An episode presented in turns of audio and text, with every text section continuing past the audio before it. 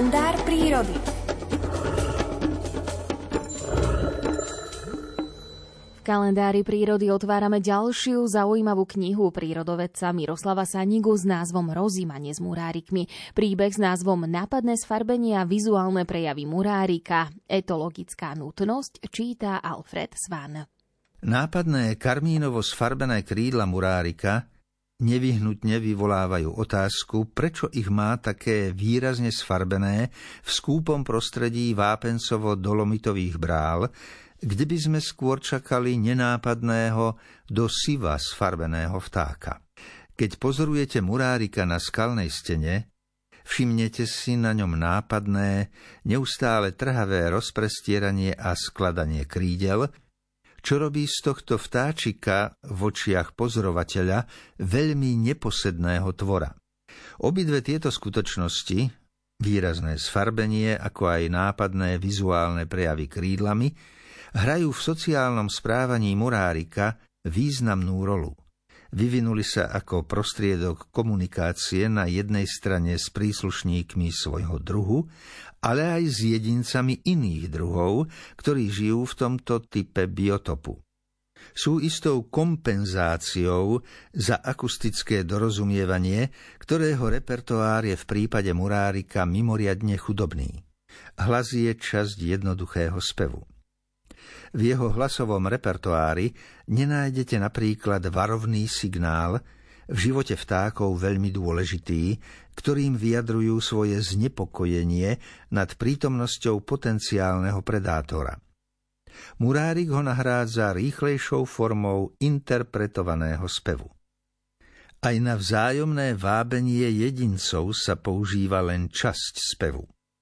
Takéto mimoriadne chudobné hlasové prejavy u Murárika súvisia s nízkou sociálnou komunikáciou jedincov.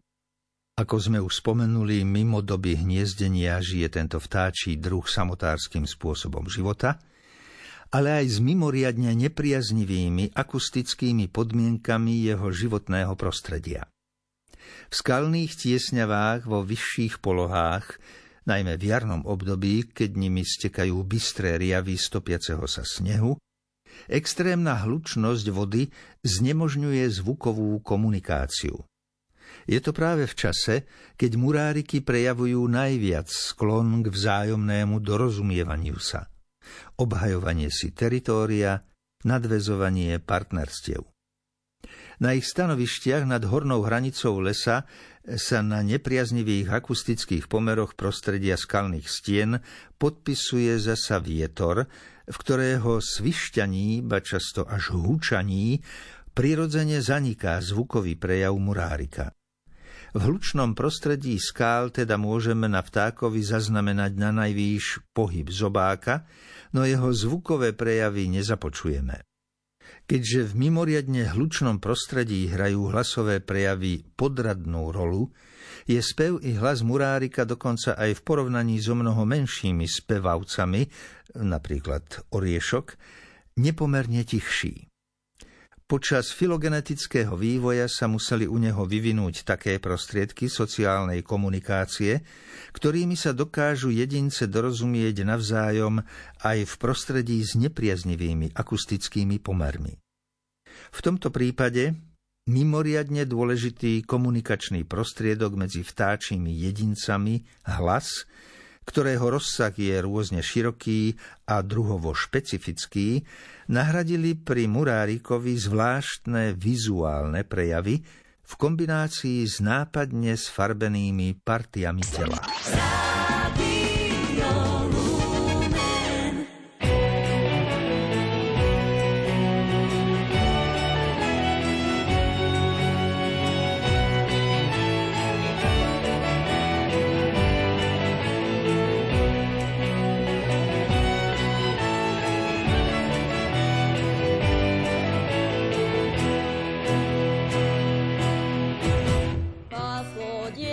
papa.